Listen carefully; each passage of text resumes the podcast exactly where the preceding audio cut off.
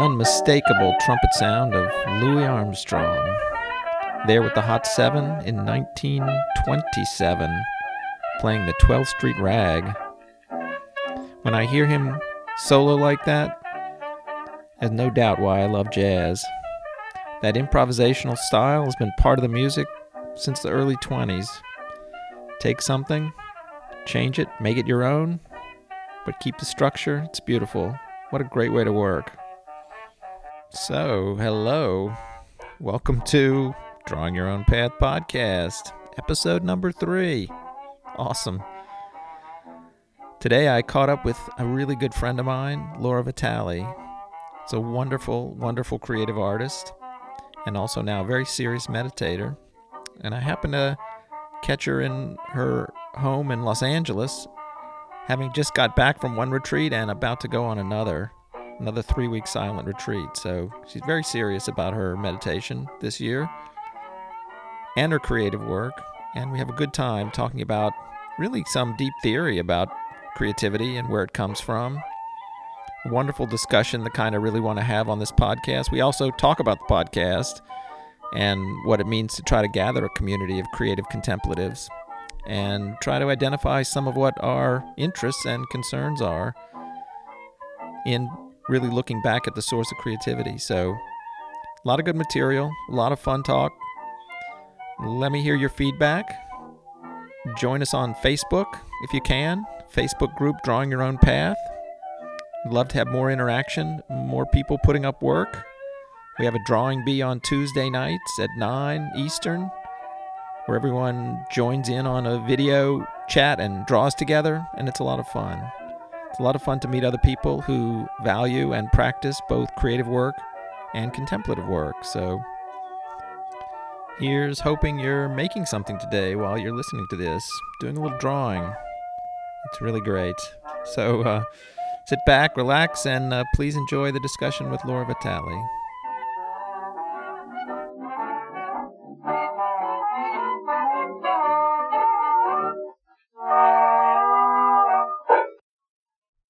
So thank you for doing this. I appreciate it. You're welcome. Thanks for asking me. Uh, it's really great timing, I think, that uh, you're sort of in between retreats. Is that right?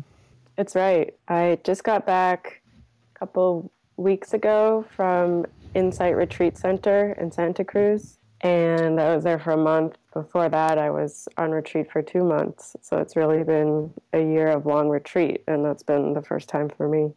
And then I'm going to Taramandala in Colorado, which Amazing. Is in the Tibetan tradition. So oh, that'll yeah. be a first. So where Great. Where are you now? Are you in? I'm in Los Angeles. Los Angeles. Okay. Yeah, I live here. Yeah, I just started doing these. It just uh, it just kind of happened, and um, I'm really enjoying it. And it's really different conducting the interview than being interviewed. Mm-hmm. I found cool. that out. But it's also kind of a practice to find out about someone and listen and try to figure out the connections and that kind of thing. So I'm enjoying it. Great. Yeah, I'm trying to find this and define this group of contemplative creatives or creative contemplatives, which is out there. I'm starting with people that I find are really on the boundary to start with. Mm-hmm. And then I'll spread out in either direction as it goes. And I'm I'm inspired by Vincent Horn's work at the Buddhist Geeks. I think he did over three hundred podcasts. Oh, wow. And uh, he kind of just started with what's Buddhism in America, something like that. So he was just interviewing anyone. Mm-hmm. And and everyone who was associated somehow with Buddhist practice. Mm-hmm. And, uh, I remember listening to a couple of podcasts he did with John Dido Lurie about right. creative practice. That was interesting. Yeah, those were really inspirational for me, for sure. And um, it did it did in the end define this kind of body of what, what you know, kind of what it was. So hopefully I can get that done for um, even a smaller niche. mm-hmm. Creative, mm-hmm. creative. Well, there's a lot of angles on it, but yeah, creative contemplative niche. But it seems to me to start right away with people who are both practicing creative practice and meditation. So mm-hmm. you, you're right there. You fit right there. Oh, good. Yeah, I was going to ask you what your kind of definition of it is right now. It seems obvious, but I wouldn't want to assume. Yeah, it's pretty broad, I think. Um, so the, there's the there's certainly the daily practice aspect, I think, is really important, whether it's sitting or sitting and drawing. And then there's mm-hmm. the contemplative aspects of the creative practice. And then there are um, alternate practices besides just sitting that can be done as Zen flower arranging or calligraphy, which are pro- mm-hmm. prominent, but then, you know, in walking meditation, and there's all kinds of ways to be creative and practice at the same time. And then there's mm-hmm. a whole kind of interpretive side, especially to the creative parts, which go into insight, personal insight. And so instead of getting it through, for instance, Vipassana, it's done through writing and articulating what's going on in the drawings. There's um, an insight part to that, and there's a therapeutic part to that. So there's kind of an art therapy aspect as well, and mm. psychological aspect. So it's it, it broadens out. And then there's a kind of a whole neuroscientific interest about what's actually happening, you know, when you're doing creative work. And then yeah. on the very, very lowest levels, the interest is where's the creative source? Where's it all coming from? So that's probably the underlies the whole thing. Oh, that's a good question. that's that's been my driving question for six or seven years. So this is, I guess this is part of that expression. Something like yeah. that. Yeah, and I have this thing about interviews um, because I listen to so many podcasts, tons of podcasts. Often they are with someone who's published something or who's promoting a book or been producing something professionally in the field. And I always thought, what about people that are just practicing? Just out there doing, you know, just being. And I want to talk to them too. I don't, I don't mm. think you have to have done, well, you're doing things. I don't want to make it sound like you're not. You don't have to have had some product published or something like that to be, you know, to have interesting things to say. So thank you. Yeah, it, that's interesting um, because practice is such a big part of kind of letting go of the final result, and being in the practice of it is such a big part of it too. Yeah, I think so. I think so. And it bears saying, and it and and it bears um, giving voice to people who are doing that and talking about that experience. Yeah. Well, I'm glad that that's your interest now in speaking to me, because that's very much where I'm at with um, meditation, mindfulness, Buddhism, and art, um, really letting go of, for the time being, of having a very clear final product or project proposal type um workflow. That's so interesting. Seeing what comes from that. Because the, the art world, especially when I'm interacting with it in New York, is really the opposite of that. It's so it's so focused on product, and even grant uh, applications and residency applications often require a project.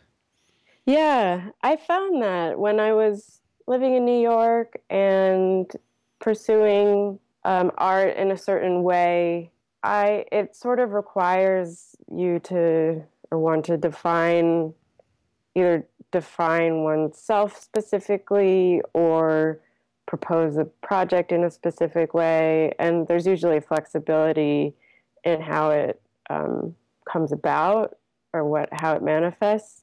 But even the act of just considering um, one's work like in, as the product, instead of being in a, in a very unknown place and seeing what comes from that, is a, a different mindset.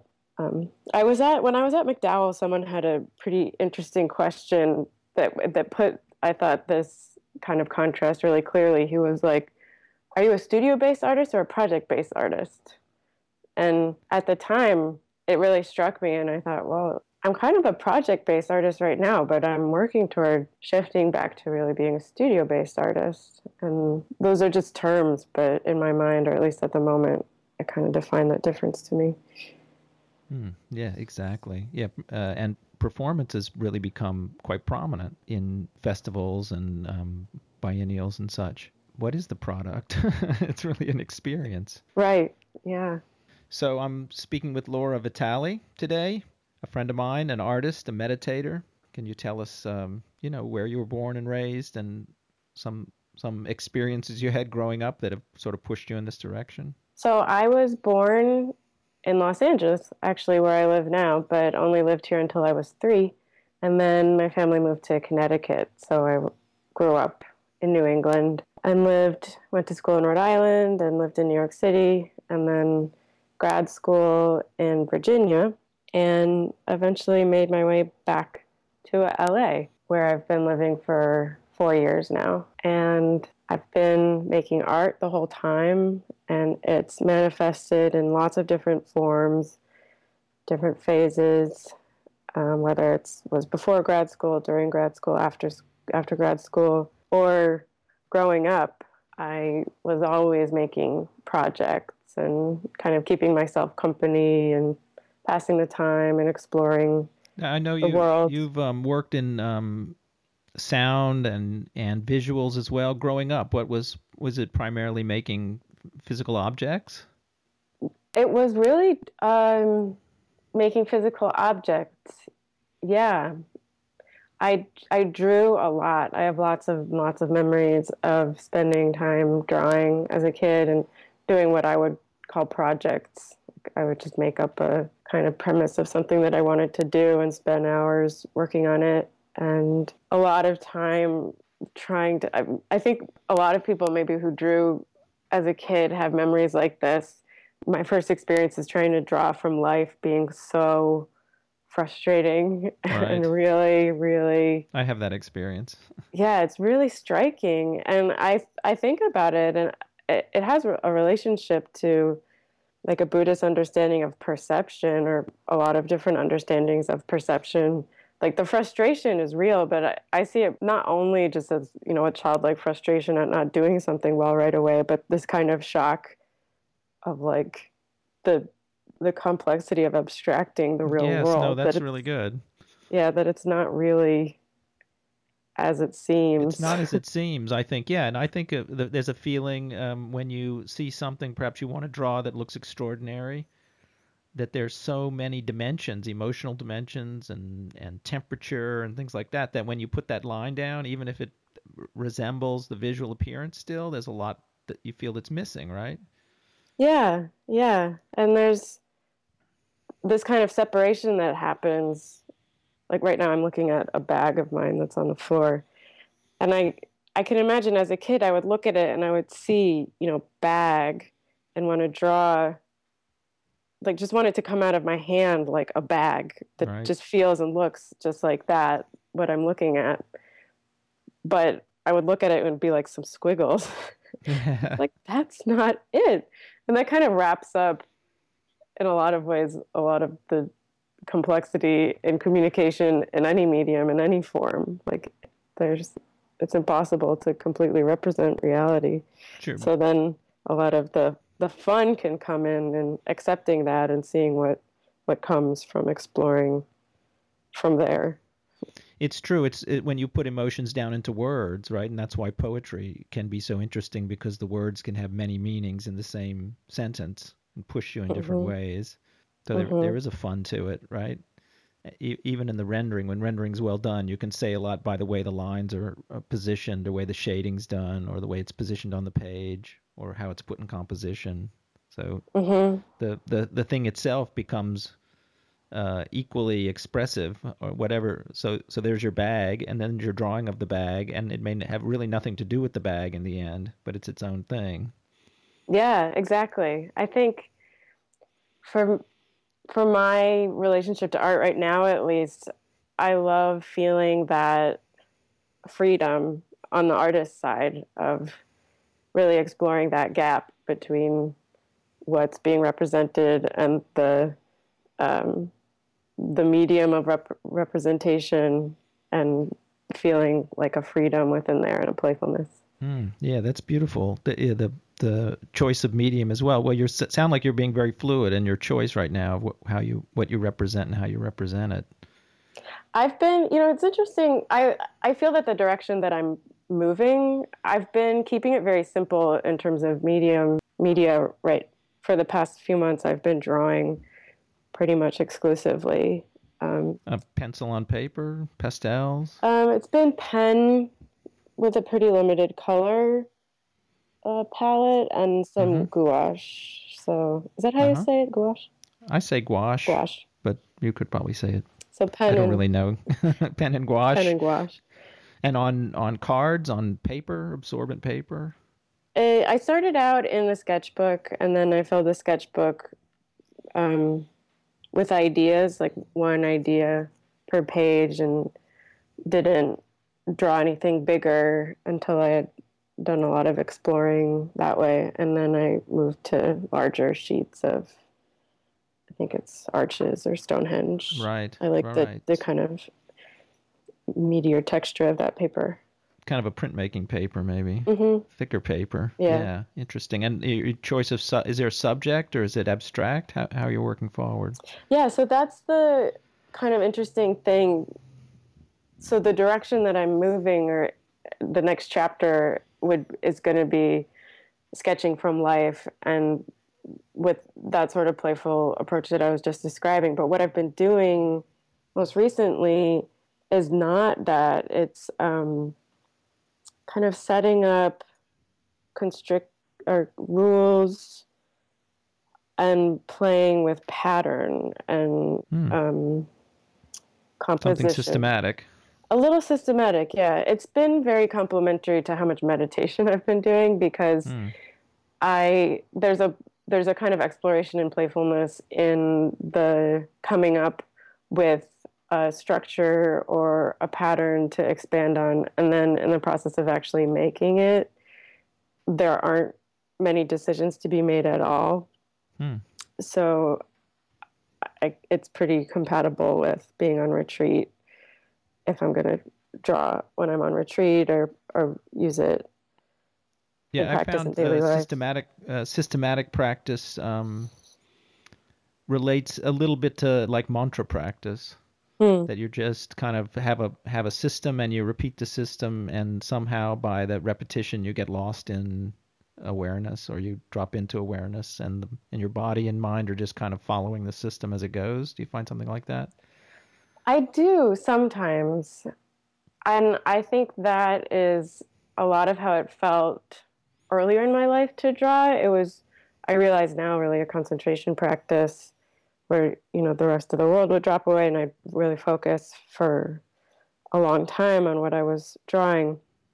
And then it was, it's been interesting to bring that approach in and, and really feel the difference in concentrating that way while drawing, and the more open awareness approach to meditation outside of drawing. And so it's been a kind of, uh, I wouldn't say project, but a practice for me to keep a kind of open awareness of everything that's happening in mm-hmm. body and mind while mm-hmm. doing, while making a drawing that, Um, even if the content isn't personal, if, if it's just, if it's a pattern.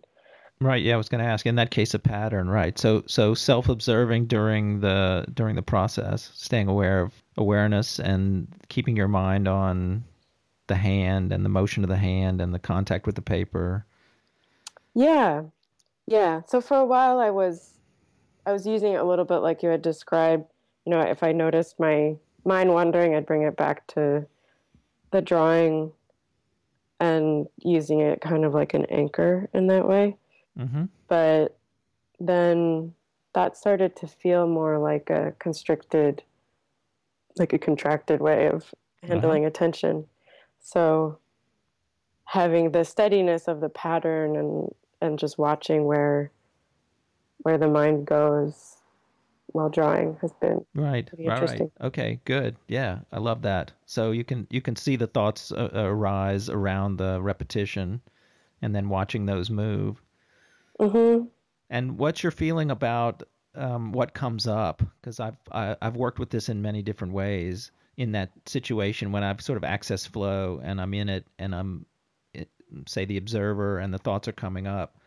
Um, in some cases, and in some um, ways I've been trained, the idea is to observe it move through and let it go. And in other cases, uh, especially in my own practice, becoming somewhat involved in the content, or I'm looking at the content at the same time, not necessarily getting involved in the story of the content, but paying attention as well to the content, thinking mm. about what thinking about what I'm thinking about, or watching what's coming up, because sometimes it finds expression, especially when I'm drawing improvisationally in the marks.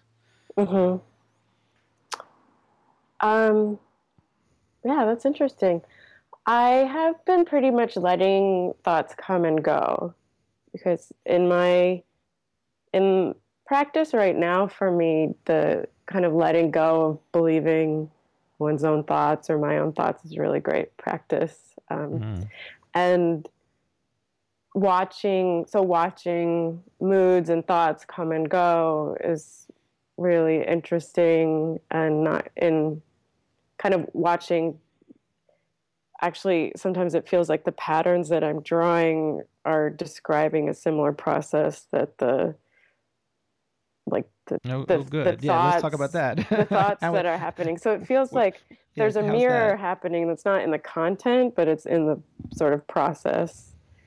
Um, for example, I have this one pretty large drawing where the premise that I set up was to, it was really simple, drawing horizontal lines, really narrow, close to each other with a very thin pen. And that's all I had set up, and I was curious, what will it look like and feel like to fill the entire page with that process? And that's more or less what I've done with a lot of drawings. And because it's it's interesting to to have an idea of what something might look like, and then to actually yes. feel what it looks like in the whole page. It's it's a little bit like the difference between having an idea an idea of what an emotion feels like versus a really embodied sense of what an emotion feels like. Yes, yes, exactly. The description of meditation versus meditating. Mm-hmm, mm-hmm.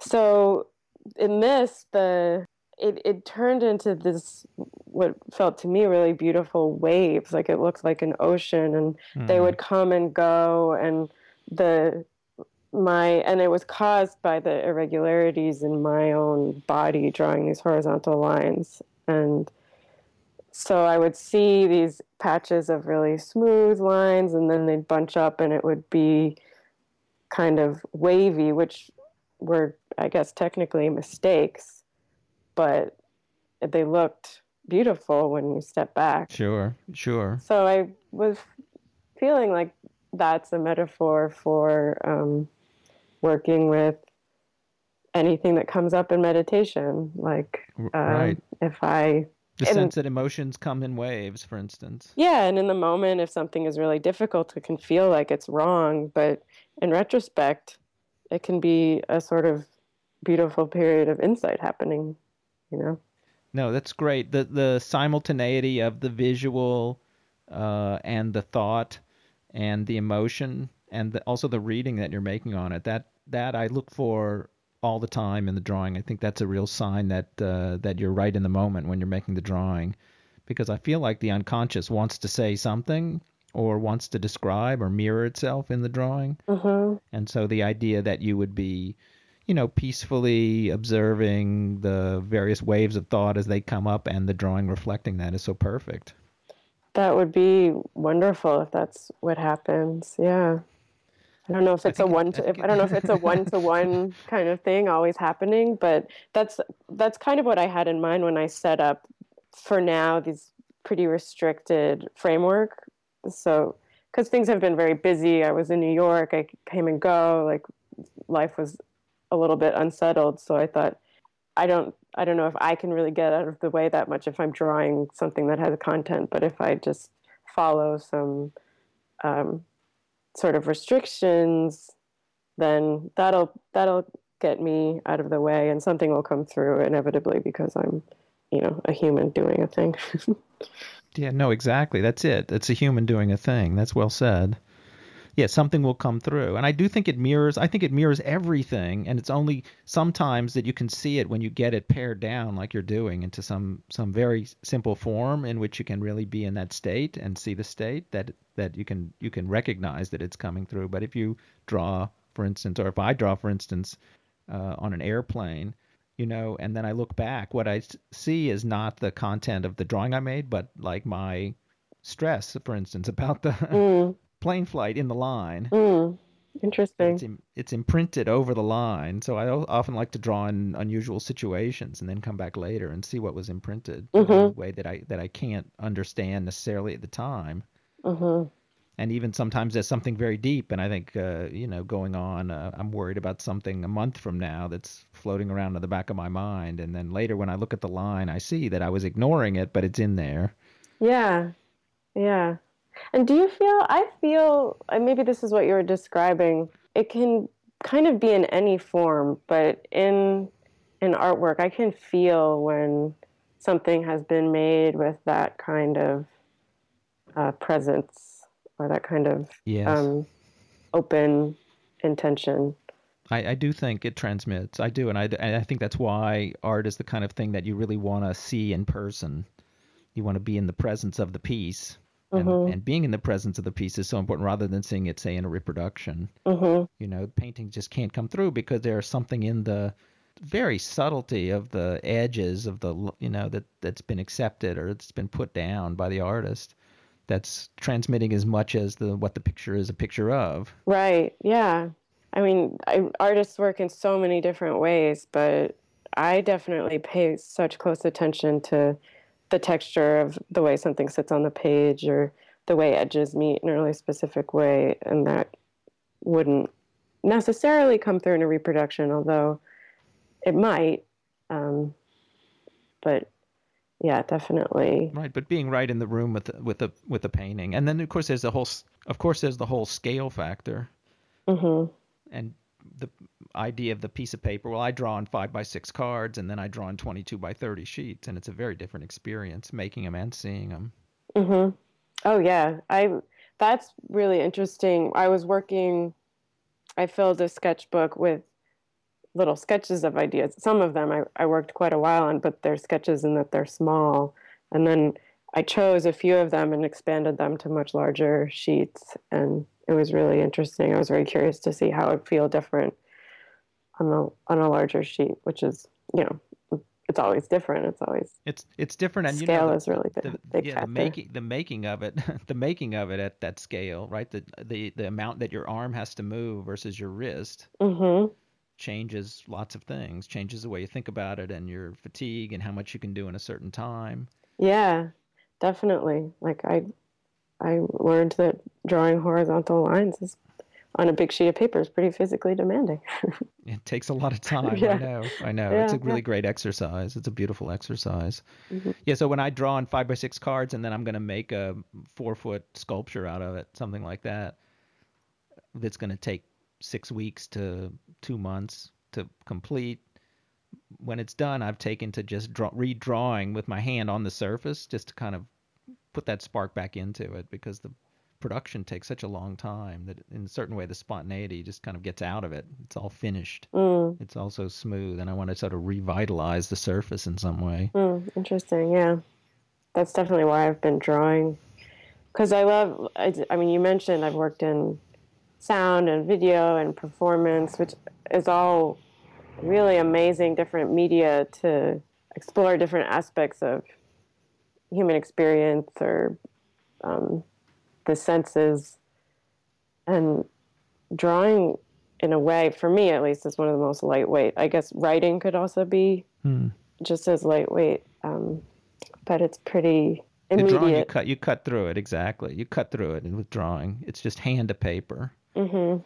Even even in writing, there's got to come come through some filter that turns it into words, I think, which is slows it down even just slightly above the, I mean, there, there is flow in writing for sure. Mm-hmm. But um, something about those immediate marks on the paper also, I mean, I love to write, but in, uh, in drawing, um, you can infer so much if you're doing representational drawing with very few marks. And I'm always fascinated by that. Mm-hmm. Yeah. Like some, someone who can write a description in a few words that's very accurate. That can evoke a certain angle of something in a very expressive way. Same with working visually. Yeah, exactly. Okay, so um, cool. Wow, we went great deep into it there, which was wonderful. Oh, good. And uh, we're, we're going to circle back around now. Okay. That was that was great. I didn't. It was. It went more or less exactly where I wanted to go without prompting. So that's really good. Okay. Just that that in, inner experience of creating is so important, and so and it's really. I think as we line these up, we're going to see some some commonality among a lot of artists about about certain, well, I call them crossroads, or certain places we all visit, and then how we leave from those crossroads, you know, how we leave from flow, and where do we look at the thoughts? Do they become the content? Is it about observing the passing of it? So that's all really good. Mm-hmm, mm-hmm. And I think we can all sort of get an idea of the map out there, creative map out there, want to push it out further. Yeah. Yeah. Okay. So um, let's see, we crossed, we didn't cross paths, but we, but in time we crossed paths at Brown because we were both undergraduates there. Is that right? Right. Yeah. I graduated yeah. in two thousand seven. Okay. I won't say when I graduated. Okay. eighty-five, I think. Mm-hmm. Yeah, I was class of eighty-five. So I was mm-hmm. a little eh, there before a little bit. Yeah. There's um, a strong alumni connection. Yeah. Brown students. I think so. It's, they're, talk about a vibe. I think there's a real sort of creative, uh, science vibe there, little little analytical creative crossover going on there, and now they have a strong center for contemplative studies. So, yeah, have you intersected with it at all? It was just being created when I was there, and I had some friends who were involved, and I've just heard about it a bit since. But it's I haven't really exciting. I haven't interacted with them. Yeah, I would would like to know uh, know more or do more with them, uh, but I haven't pursued it yet. But they they did an interview online with Daniel Ingram at one point, which I thought was a beautiful interview. Great. And um, uh, Willoughby Britton, who works there, has written about um, uh, spiritual emergencies, like people that fall into um, meditative experiences from, say, I think she cites like people who marching in the army, you know, they're marching in ranks and things like that, doing repetitious things. Mm-hmm. So it's interesting. That's she, called a spiritual at, emergency? Well, people call her up, you know, they don't know what's going on. Somehow she's, oh. the, she's a go-to person for, I don't know how that's worked out, but I've heard her talk about it. Oh, okay. I I know, I've heard the term spiritual emergency, and I I kind of thought it would be something where it might look like someone's having a psychological emergency or breakdown, but at the core of it might be like a spiritual disconnect or something that can be helped yeah. by I think that's I think that's what happens. Yeah, mm-hmm. Well, people immediately assume that they're that they're yeah, they're having a psychological issue. But in fact it might be more existential than that. It might be more internal, spiritual. Yeah, it's definitely the the case for me, not to get too personal, but it's been very valuable to understand Buddhist teachings. It brings a lot of peace. I think so. It happened. It happened for me, and I'll. I'll. I'm happy to be personal myself. But to two thousand eight, I thought I was going crazy. Basically, I thought the world was coming apart, and uh, and um, it was only through accessing some teachings on dependent arising and such that I sort of put it together. Oh, I'm curious uh, to know more in more detail. What the what which part of dependent arising like made made things click? It's yeah, I, you know, I was drawing um the imagery that was coming up in my drawing were cycles. They were all cycles, and they were these, I called them cycles. They were these um uh they're not really rectangles, but rectangular looking uh, boxes, little little flattened cubes, and they were all sort of resting on each other, and they one would be on top of the other and go all the way around in the circle. Mm-hmm. And then then there was in fact a river on top of that. And uh, I, I came to understand um, the n- no self through these drawings, and how, you know, it, one couldn't exist alone. They had to, they, for instance, a river. What's a river? Uh-huh.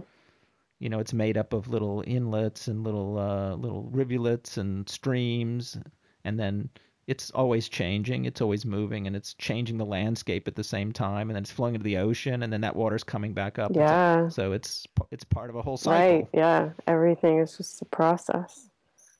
It's all dependent on. So there's nobody that makes the river flow. Mm-hmm. There's no one that no one that designed the river. It sort of followed its thing, and it changes all the time. And it's the water, you know, never twice the same river. Right. It's never the same. So um. Then I began to understand that I'm constantly changing. My life is constantly changing. I was in a lot of change at the time, but I was able then to more accept as it moved through me that I, I didn't have to cling to and hold on and control all the things around me. Yeah, that's really valuable thing too. It's not easy to let go, but once I realize at a certain level, you know, impermanence is one of the laws of existing. It doesn't feel like something's wrong necessarily when life is really shifting or time is really passing or phases of life are really ending. It's like, oh, this is how it's supposed to be. Yeah, and it's not me. I'm just, you know, the the, the atoms that are in my body or weren't here before and won't be after a while. Mm-hmm. So like the river, it's just, I'm just, this thing I call me is moving at the same time and changing all the yeah, time. Yeah, yeah, and you can see the beauty in it too. It's great. Yeah, so we went to Brown. Oh, yeah. I got it in tangent again. And and then... Talking about the Dharma can go in all kinds of tangents all the time. Thanks for keeping no, it is, reined this in. Is, I, this is ideal for my uh, idea for this podcast. This is really where where I hoped it would sort of move around to. Good. Um, as I get comfortable actually letting it happen, so uh, and finding people like you to talk to. Uh, so then we cross paths actually in time in at V C U. Right. So it was a new media department at V C U uh, run by Pam Turner, and she invited me down. I was having a show in New York to um, do some teaching, and I think she thought I was going to teach software and computers more, although I did a little. Uh, but I had already turned at that time. That was by two thousand eleven, I think. Uh, to looking at the connections and trying to discover the source of creativity. And uh, so I turned it on you guys as graduate students, and I ran this seminar called, uh, I think it was called Source of Creativity, and that was my first time to actually try and articulate, you know, those connections. Mm-hmm. And you were doing um, some amazing work with plaster oh, yeah. and tanks of water. Mm-hmm. Really exploring, really getting into it with, with exploring plaster. Hydrocal plaster as a medium in all different ways. You know, you, yeah, you were making sculptural works. And I think it started, did it start with the sculptural works? It started with sculptural works.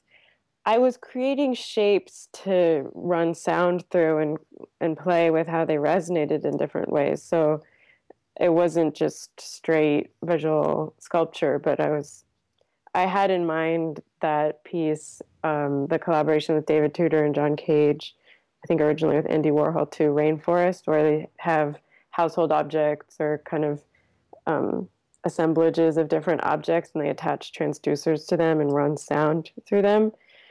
And you can put your ear up to it and hear sounds, or from a distance it ends up kind of feeling and sounding like a rainforest. But that idea that objects can emanate sound or sound can be transformed by going through an object was, was interesting to me. So I was thinking about what if I didn't find an object, but I created an object and played with the shape there. And then it transformed into this whole other direction when I accidentally dropped a piece in water and had a, happened to have an underwater microphone handy and listened to the sounds of the water kind of re- hydrating this very dry plaster, and that sounded really evocative and like kind of crickets or digestion or an evening meadow or all different, and sometimes it sounded like a voice, so this really varied thing. So I got very deep into making lots and lots of recordings and playing with just listening to plaster underwater. Yeah, I thought there was they were really they were amazing pieces and surprising, totally surprising. Mm. And they offered so much possibility because you can think of it as the water entering or the bubbles leaving. And I always thought of the air, the bubbles escaping through the little pores of the of the plaster were creating all different sounds because the plaster, when it dries at different speeds, I guess, has different porosity, something like that. Yeah, and there's uh, different. I think it can cure in different ways. There can be different densities. So there's all kinds of irregularities that happen. Depend, you know, if it's a thin piece of plaster, a big chunk. And that changes, uh, would change the tone and the speed of the uh, of the sound. Yeah, but not in any way that I ever figured out how to control, which is for the best because it was a beautiful accidental discovery, and it was nice to keep it kind of loose in how I recorded it and presented it. And it was amazing that way. Yeah, beautiful kind of um, another, again, following your intuition, mm-hmm. uh, paying attention to your senses, and using that as a way to make discovery. I think that was all shown really well there. Mm, thank you. Yeah, I think there's something there, too, about in the, in like the link of dependent origination, there's the ideas and stories we create around what the things we interact in the world with do, do and are. So there was a letting go of like what plaster is. It's such a basic elemental sculptural material that has a pretty standard way of being used. And through an accident, I let go of that kind of perception I had of what, and story I had about like what plaster does, and discovered something fun through that. Yeah. Yeah. Yeah. So rejecting the label and really going to the material itself and see- seeing what its qualities were. Mm-hmm. So that, yeah, that was a really great project. And then I saw you, um, maybe it was a year or so later, and you were up at, at a uh, project space in New York, down in Soho, mm-hmm. and you'd sort of reset up the plaster down there. I think you were in residence down there for a while. Yeah, it was at this wonderful organization called Recess. They're still in that space, as I understand it, doing great work. And I had recreated... The, the, it's a storefront space where artists take up residence for a couple of months and interact with the public. So I had created a space for people to listen to plaster underwater on their own and record themselves mimicking the sounds or doing whatever they wanted. And then I was also creating more shapes. And the loose premise of it, beyond the material exploration and sonic exploration, was this idea of loosening up, or kind of comparing the cre- a creative process of exploration with a scientific method process of exploring the world. Exactly. So it, yeah, there's a, and I remember now uh, that you had a little uh, booth or something, and I recorded my voice there, I think, mm-hmm. at one point. Yeah, yeah. That's pretty funny.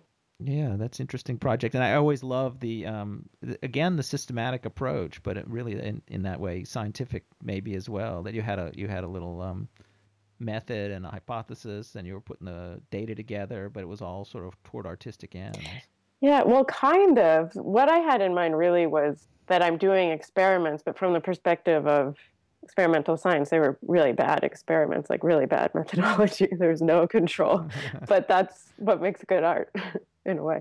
So I was like challenged, kind of feeling a little bit pushed back against um, the, the limits so of scientific it, method. At, at the time uh, in um, Virginia, yeah, I felt I was kind of out on the fringe. And even when you were in New York, I don't think, did you have much of an inkling of doing meditation at that time? Had you gotten into it or thought about it? I was just getting into it. So it was two thousand eleven that you did the seminar at V C U? I think so. That yeah. would have been the semester yeah. that I discovered um, Buddhism, or that okay. I really started practicing. I had been aware of teachings and very curious for many, many, many years, but I started going to a sitting group with a friend in Richmond. It would have been right around then. And mm. um, while I was in New York, getting listening to more and more Dharma talks, getting more and more understanding of what these teachers were really talking about, and getting ready to start going on retreat for the first time in two thousand thirteen. Right. Yeah. So um, t- take take me through, if you will, um, your retreat experiences, because I really haven't. I, I I've talked to you a little bit about them, but I haven't really heard that much, and I'd like to hear um, what you were thinking when you first went, and what the experiences were like, and sort of wh- where they brought you. Sure. Yeah. Hmm. I know. Even just to, what, what made you decide to go for the first time? Um, it's kind of like the process for everything is kind of the same. It's a feeling of intuition. Um, I think that's what draws a lot of people to uh, meditation and Buddhism or spiritual practice. It's a sense of like, that feels true.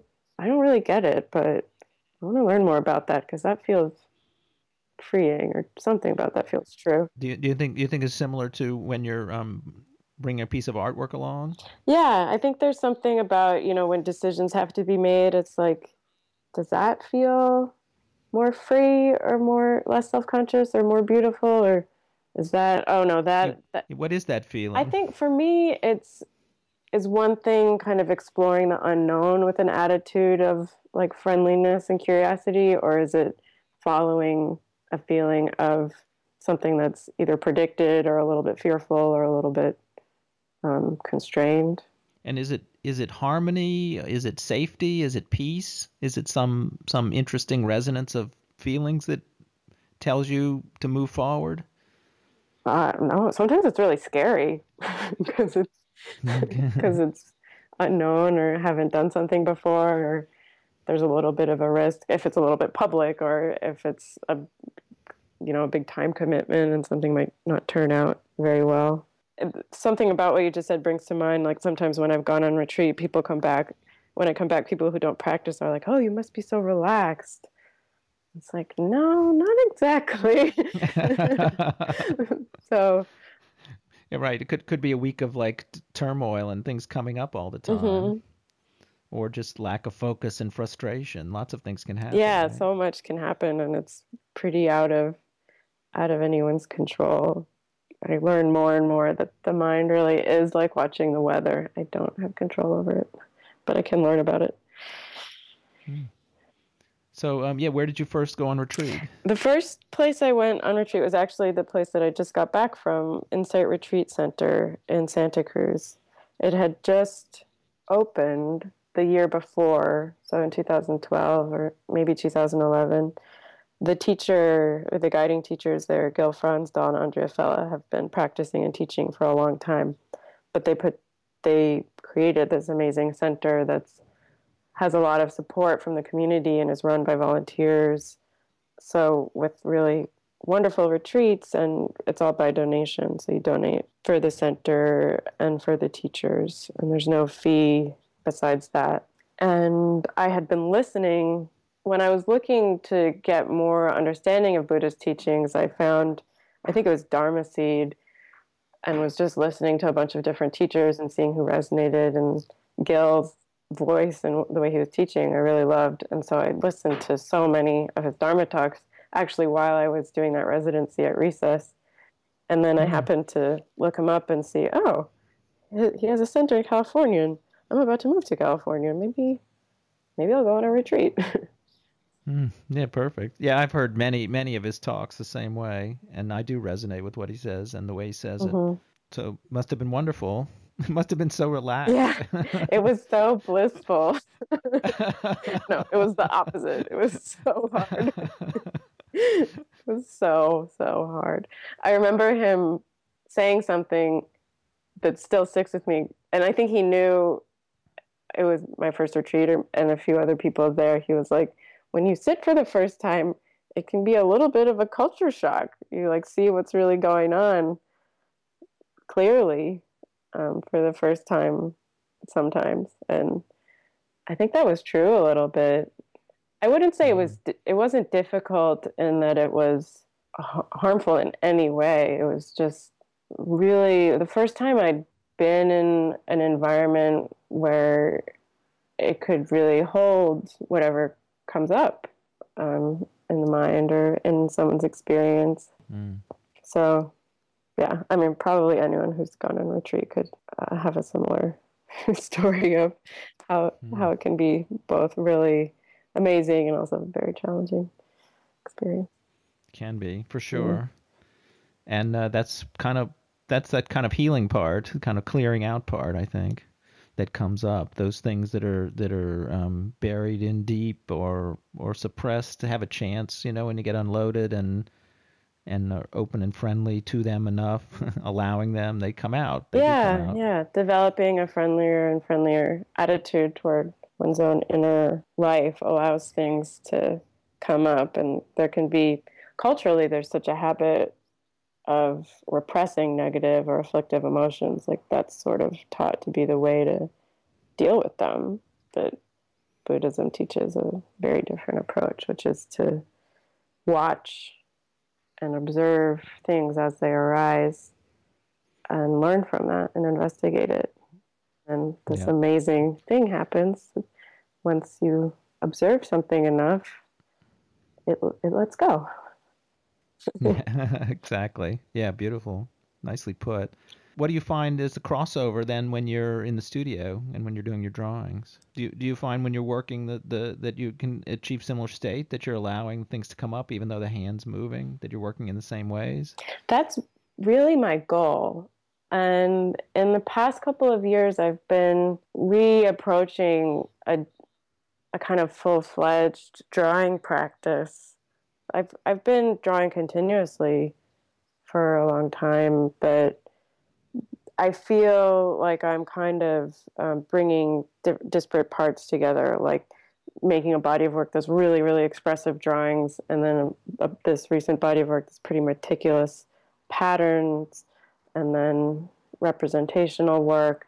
And so ideally, I would have a kind of free, like a toolbox to kind of explore whatever's coming up in the moment.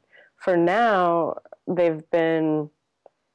it's sort of like a refuge um, to be. Mm. Beautiful. Yeah, I get that. Mm-hmm. To be, just to be in the process, to be in the moment of the drawing, right? Yeah. It's like there's very few decisions to be made. I don't know exactly what's going to happen, and I'm just, just drawing. Like, just, just drawing. drawing. That's a good way yeah. to say it. Yeah, yeah. And don't you think when, when you're when you're fully engaged with the hand and the, the physical physicality of the movement and and the attention, visual attention that you have to pay, that that uh, inner voice just kind of quiets down, kind of goes away? Yeah. It's wonderful when that happens. And making decisions on any level, like whether it's a small mark or a big Um, color or compositional decision, that's when really wonderful artwork gets made, I think. I think so too. Yeah. yeah. And the and the thing is that you that you're you're in that meditative state, and you can recognize it for having done the sitting and the practice, and then when the bell rings and the time is done, you have this record of it, you know, you have this kind of beautiful object that's kind of come about mm. through that process. That's one thing I really love about that making process. Mm-hmm. Yeah. It's, it's, it's interesting to look back on over a period of time, what, what's gotten made. 'Cause it can feel like every decision, like I'm having so much control over what I'm making. And then looking back on it over time, something else always comes through. It's really nice to see. Yeah, I think so. And for me, many um, resonant layers come through, and then it's just a, a, a building a sensitivity to those threads of our inner dialogue or our, our physical life or our age or where we live, to sort of read them from that. Sometimes you have to move from a place to see how the place you were in is impacting what you're doing. Mm-hmm. Mm-hmm. And so there's that layer on it, and then there's your age is on it, and then whatever you're... social situation is either sort of, for me, they're all stacked resonantly in there somehow. Yeah. Sometimes, sometimes not in harmony, and sometimes in good mm-hmm. harmony. I think I'm not sure that I I don't really aim to get into a meditative meditative state when I'm making art or when I'm working. I I think there's a parallel there, but I'm not. I wouldn't say that I go into it with the same motivations as I do when I'm doing, let's say, formal sitting practice. I will say that there is definitely a like a lightness and a playfulness to just approaching the world in a very immediate sensory way that has a lot of relationship to meditation, but I'm always very keyed into into that when I'm drawing or making making right. art. Yeah, that's good. So there's a little crossroads, but they're also distinct practices. They also have their... I think what you said about intention is really true. Mm-hmm. When I sit down and just and sort of a just sitting, I'm I'm my intentions are one way, and when I'm making drawings, yeah, usually I'm I'm focused another, one on some more traditional teaching of, say, following my breath or watching my thoughts, and the other really on what's happening at the end of the pencil. Mm-hmm. Just being the observer of that. But yeah, it can change. I think it's interesting, little the little programs you'll run one way or the other as far as your intention goes. And the, the more I read and the more different traditions I look at, I see that that's really the one of the great controlling factors. Intention? About, mm-hmm, yeah. Definitely. I think, yeah, I think intention is where, where the teacher comes in and helps you set it and knows from that set intention, what should arise, and can steer you that way. Mm. And I think that that's that kind of thing that you read. We were talking about how you when you read a great painting, mm-hmm. you can kind of you can kind of see where the freedom in or what the intention was. Yeah, isn't that amazing? It's kind of amazing. Yeah, really amazing. Yeah. So you're going to go on retreat soon, is that right? You're going to go yes. back June first or something like that? Yeah, I leave town on the thirty-first, and then um, the retreat starts June third. We're sitting here, I guess it's the twenty-sixth of May, two thousand seventeen. So yeah, in another week or so, you'll be back. Be back in retreat. On retreat. So, but between now and then, what's like daily when you're in Los, An- Los Angeles? What's daily studio practice, contemplative practice like? What's your day like? It's been pretty inconsistent um, because I've just been, I'm just back for a couple of weeks, but I've, I work for, I'm working on a job um, for someone in the Valley. So I'll, I'll work a few days a week. And then generally in the mornings, I'll sit and draw kind of in, in a kind of informal back and forth way, um, sitting and drawing. So for kind of the first half of the day, feeling that out.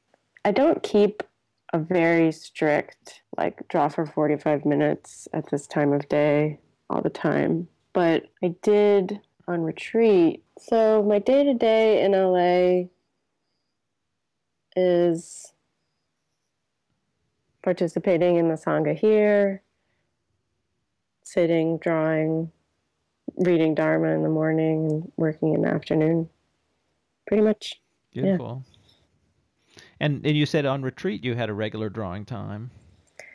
Yeah, I I was in conversation with the teachers about it, so it's it's not a particularly standard thing to be doing on silent retreat.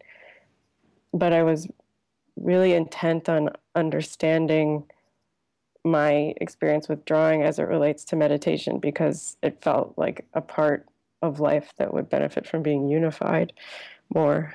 Um, So I would, yeah. So, you know, on retreat, there's alternating sitting and walking periods. Often I would draw in, instead of the walking period. So I think that's right. I think that's a good time to have put it in, because it's, it, it is sort of engaging with the physical, the physical world in a way, mm-hmm. which I think walking, that's a good thing that I like about walking meditation, is so focused on the steps and the way your foot feels on the ground, et cetera. So again, you're engaging with the body and the world. Yeah, like kind of watching, meditating while having more going on in the senses.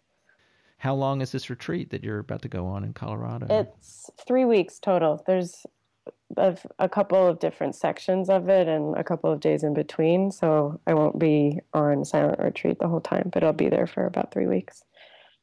Yeah, it sounds awesome. Yeah. I'll learn a lot about Vajrayana, Tibetan Buddhism, which I'm looking forward to, because there's a lot of relationship to color and form in that. Exactly. Tradition. A lot of visualization, I understand, yeah. in, Va- in the Vajrayana. So it'd be interesting to hear your experience. Maybe you'll come back on in a month or two after I've got some more on, under my belt here and do another episode. Oh, that would be fun. Yeah. Yeah. We can want to hear me ramble more? Keep up with you yeah. as you. Yeah, I do. I, I just try to find every area where there's this kind of overlap and see how imagery and, and physical practice is being mm-hmm. used. That's it's not something that we're doing in this retreat, but the teacher, Tsulcha Malione, teaches a practice based on the Tibetan Chud tradition that is, you visualize.